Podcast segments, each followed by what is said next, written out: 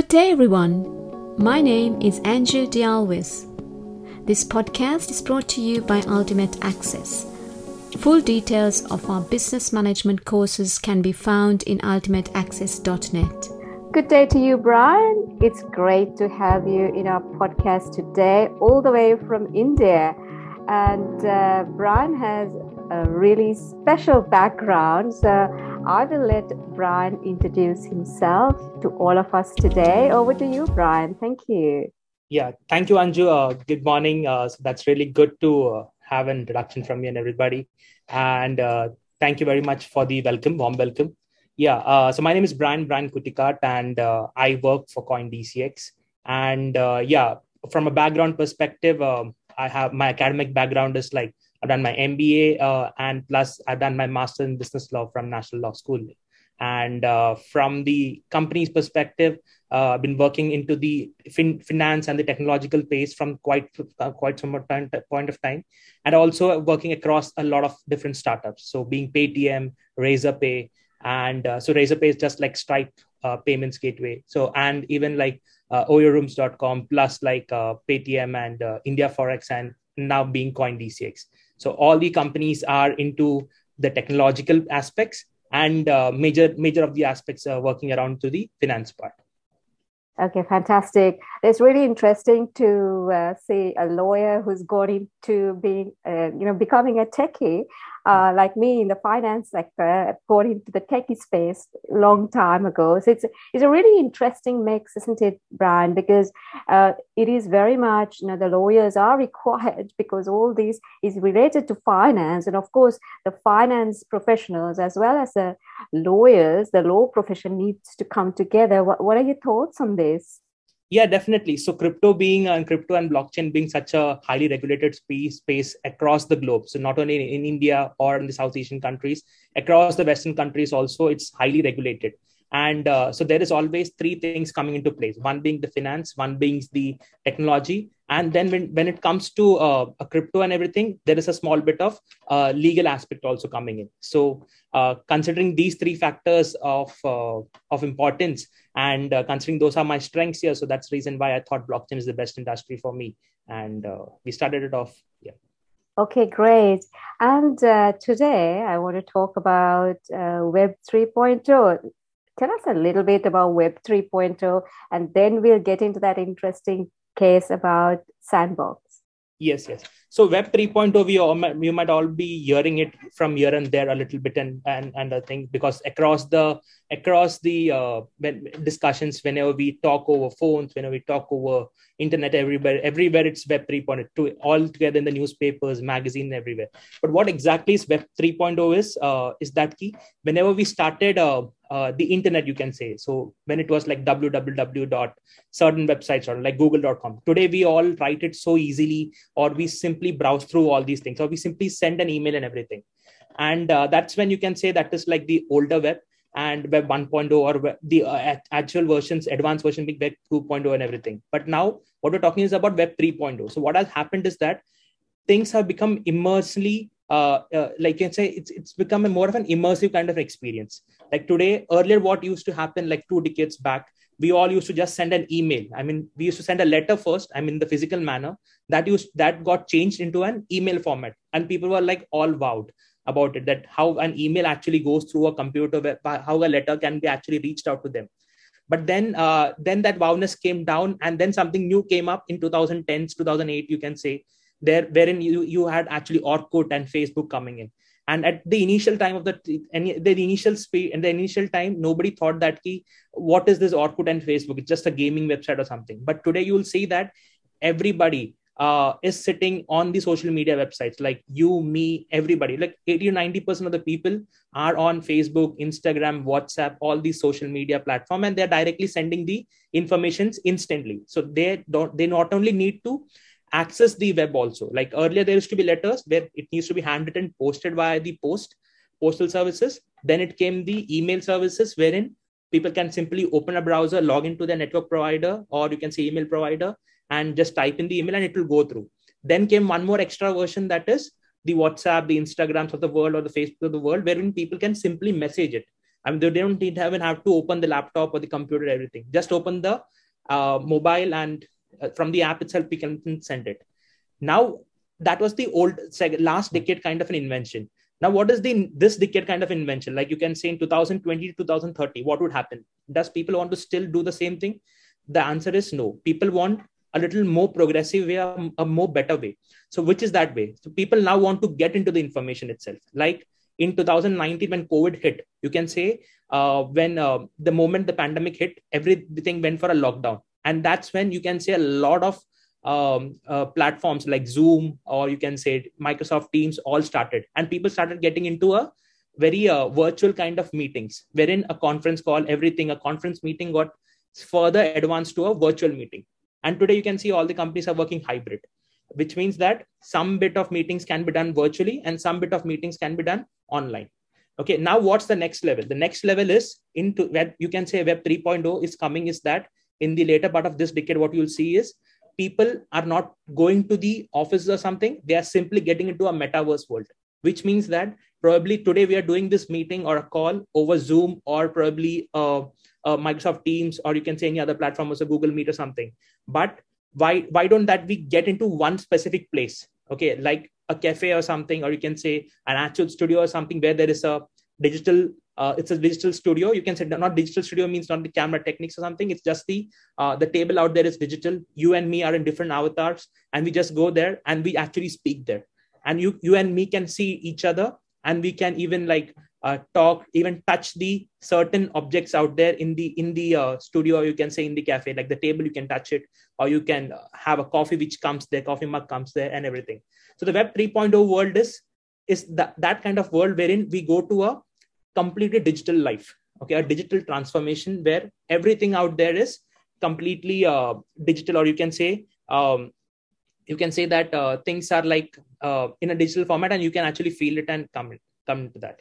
So that's the uh, world.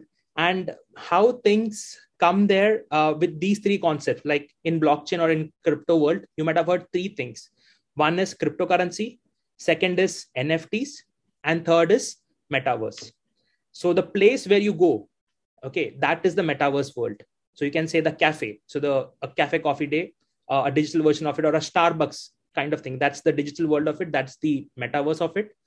And uh, probably the tables out there, the coffee out there, uh, the coffee Starbucks mug out there. All those things are NFTs, and probably we might talk, uh, we might have a discussion, everything, and at the end we have to check out from there, right? So in the normal world, you would have probably given some bit of cash, some bit of your swipe your card or something, but here you're giving cryptocurrencies out there. So this is the anticipated kind of a world in Web 3.0. Thank you, Brian. That's a fantastic explanation. And I'm old enough to remember uh, going from the letters to uh, the email, and it was a wow moment, all right. It was fantastic, right? Instant messaging, and instantly you get this uh, response from the other party. And I'm just uh, thinking about in the law aspect, if you remember, the postal rule is there in law law in the contracts right since you're a lawyer i mean that would have changed quite a bit as well isn't it brian yes definitely. So uh, if you see a lot of these changes are from the regulatory aspect also has changed like a lot of letters needs to be gone and i mean it was more of a revenue kind of perspective. But now everything is getting stored on the blockchain ledger and everything. So if you see even governments which are approving a lot of cryptocurrencies they are approving ledgers which are open. And uh, certain ledgers i mean certain blockchain ledgers which are private which means you cannot see it those things are actually not uh, approved by the governments. Like a lot of places tokens such as uh, uh, zcash or a monero all those tokens are banned or you can say restricted only and only because the any information transcribed among them is not open. Okay it's closed. While anything on a bitcoin or an ethereum or a polkadot all those ledgers out there in those blockchains are completely open and people can see it. So yeah uh, all the informations everything uh, is uh, transmitted very fairly and uh, definitely it is there key uh, we can see a uh, lot of regulatory things coming there and yeah open projects open technologies being approved widely by the governments Okay, great. Now let us go to our case study today, which is the sandbox Tell yeah. us a little bit about this company. Yes, so Sandbox is a, a beautiful company. Uh, so what they have started is so earlier I gave you an example of how a digital cafe would be like a Starbucks digital cafe and everything. So similar thing is happening there in uh in in in, in Sandbox. So if you see what happened is that the first company into this segment into the metaverse segment was Decentraland Mana, but uh, what we have seen is that uh, uh, it, it's not important that who does it first. It, it is important that who does it the best. So earlier it came decentraland came in and mana came in but it is the second time second company which came in that is sandbox which has actually cracked the metaverse world. Now what is this whole uh, sandbox thing? So just that key uh, I, earlier i just told you an example of a digital cafe or a starbucks cafe. Now imagine a different earth itself. So you can understand there is a different place different earth or you can say earth 3.0 and that's the place where uh, everything is digital. So you can buy certain bit of plots of land you can buy a certain bit of uh, you can buy certain land or you can in that land actually you can start developing a lot of things. So it's simply like doing a lot of tycoon games what you used to play in in childhood. So there used to be many tycoon games wherein you play uh, strategy kind of games wherein you create certain places and in that digital places you create something like you create a civilization out of it. Like certain tycoon games like zoo tycoon or an age of empires and all those things. But uh, what here is what sandbox is doing is they are creating a separate place they're dividing it into multiple small categories digitally and giving it to people. So you can actually buy that place sell that place rent that place. And what will you do with this place? Now these places can be developed by according according to your interest. So you can if you just want a house you create a house. If you want to simply create a restaurant out there so that people can come there and actually talk and everything you can or you can have a digital immersive experience then yeah you can do that probably you want to create an amusement park or you want to do something like a travel place like seven wonders in one place. You can just create that up in in sandbox. And people can come inside that place and actually enjoy the whole kind of place itself. So that's what the uh, sandbox is actually doing. And uh, if you see uh, met- today there is a big hype of nfts like a Bored Ape picture is going into billions and all those things. But if you see the metaverse world is not selling that much as compared to nfts because people are not well aware of it. Okay but is the company in the right direction? Definitely yes. Why we can we can start we can strategically tell that why it is uh, in the right direction because facebook the biggest company social media company in the world itself has changed the company's name from facebook to meta. So that's the short form for metaverse. So they want to aggressively get into it but that is a centralized way which means they'll try to control everything in this uh, in this meta world but sandbox everything would be decentralized. You can and you can do whatever uh, you wish to do. Plus all the rules set in the sandbox system would be set by the community members itself or you can say people inside the community. Okay so that uh, that development is just coming and it's just the advanced uh, version of it sandbox when they'll so, be sandbox down so brian how can i be part and the viewers be part of this community? Can we be part of this community because I know that maybe uh, you know you know gaming has been there for a long time, but uh, it was a very centralized thing, isn't it? Because the traditional gaming is we play, you and I will play, spend hours, but actually it is uh, the revenue goes to that centralized party. But in this case, it's a bit different, isn't it, Brian? How can we, you and I, be part of this community first? How can we earn money through sandbox? Yeah so that that's the thing. I mean this is totally decentralized. So sandbox has a token named as sand. Uh, so what we can do is the whole so you can say in this earth or can, in this country the token which is circulating it's not us dollars it's not indian rupee or if in uae then it's not dirhams uh, it is the sand token. So anything whichever you want to do as a transaction everything the transaction is done via sand sand token. So here what you can do is uh, one is that you can give a digital experience to people an immersive experience to people. Second is that you can create a cert- certain amount of avatars or you can say certain objects or digital objects which you can actually sell or you can actually uh, give to people or rent it out to people and all those things. So these things can be uh, i mean whichever whatever transactions you do you'll get the tokens out there. So that's the uh, best objective of this uh, best uh, uh, opportunity out this. And uh, what you can also do is that how you can participate in this is that first it's a it's a gamify kind of a game. So you can definitely go into this game try playing in this into getting into the digital world. Second is that you can also do is you can buy these sand tokens across different uh, crypto exchanges which is available. Sand is one of the most popular token it is there it is the uh, uh it is there in the top two tokens of metaverse and uh, i believe it is there in the top 15 tokens also across the glo- across the crypto exchanges categories. So uh, so you can actually go to multiple exchanges buy these tokens. That's the first way. Second way is you can directly get, get get into the website official website and actually start getting into this digital sandbox world the virtual world and uh, try making uh, things from there. Thank you. And let us talk about the rise of the sand token. I mean it started in 2020 am i correct? And at what price was it brian? Yeah so what i believe uh, what i've seen the price could be like around four cents or something four or five cents in the start. And uh, it went all the way up to eight dollars. Uh, today it is around two dollars because of the uh, usual fall in the across the economies because of wars and all those things. So you can see in this even the stock market is down uh, like 20 percentage uh, in the us stock market is down 20 percentage itself. So yeah it's by far understood that the crypto markets would fall much more than that in an uneconomic uh, in an economic conditions like this. So yeah so from four cents to eight dollars which is like i can't even calculate the percentage. I think that's more than like 10 uh, thousand x or something. So uh, yeah but the price is quite stable at around two dollars as now as of now which is one of the lowest across the three years. But what i see is that this is a huge opportunity uh, because whenever there is blood in the market that's the best time to buy uh, the stocks or you can say the tokens in the crypto market. So this is the best time to invest into. And yeah if nft market is booming crazily uh, metaverse has to boom uh, in the coming uh, in the coming times. So yeah in the next part the second part of this decade you'll definitely see metaverse tokens going as crazy as possible. I mean i won't be surprised to see uh, token a sandbox token rising up more than like a hundred dollar kind of thing. Uh, i mean considering a 10 year horizon. But this is not yeah. an advice by any chance. Uh, so yeah this is just yes that, that that is very important to state that this is educational purpose only. It's not investment advice from both of us.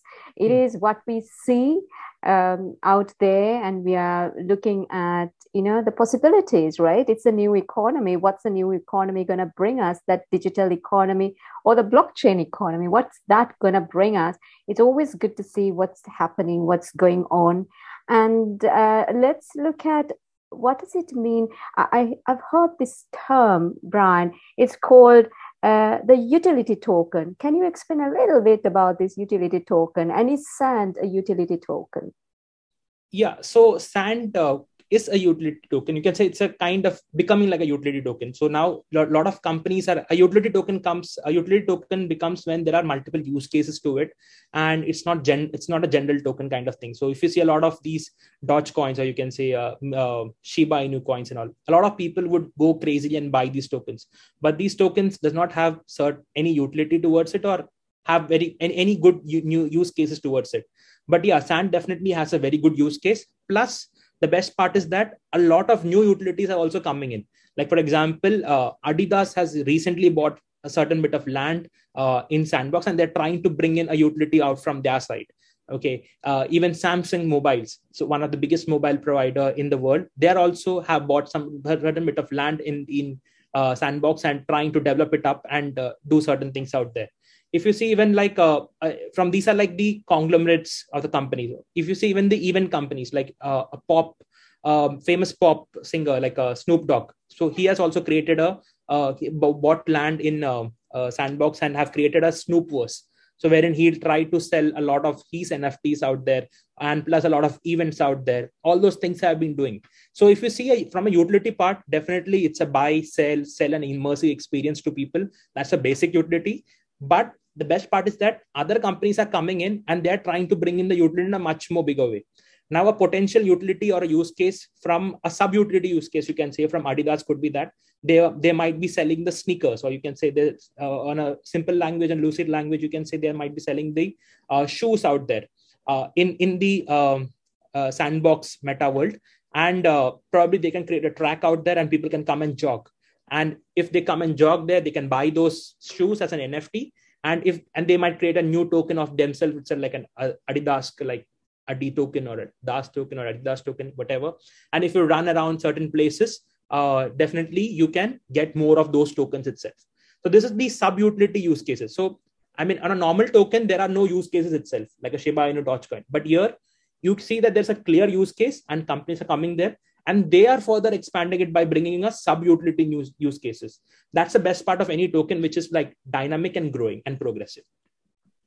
This, uh, you know, what you mentioned about Adidas, you know, we can the imagination runs riot, isn't it? We could uh, link it to health and wellness and say, right, you you jog or you know you run or you walk. Mm-hmm. You have to validate it through somehow, but you know you do a couple of kilometers and you earn crypto for that. yeah. yeah. So you can earn sand for that, and that links to uh, that that kind of health and well-being, and also it becomes a utility where people participate, isn't it? So you're linking the Adidas, the shoes, along with that kind of activity and promoting the company as well as the community well-being. Am I right? Yes, yes, exactly. This is a sub-utility use case. It's it might be in just the concept stage, but yeah, this is probably what they can do it. Uh, I mean, from a sub-utility use case point of view. But the overall use case of Sandbox definitely remains that they sell the land, they develop the land, they plot it, or probably they sell it or they rent it out and sell uh, immersive experiences to people.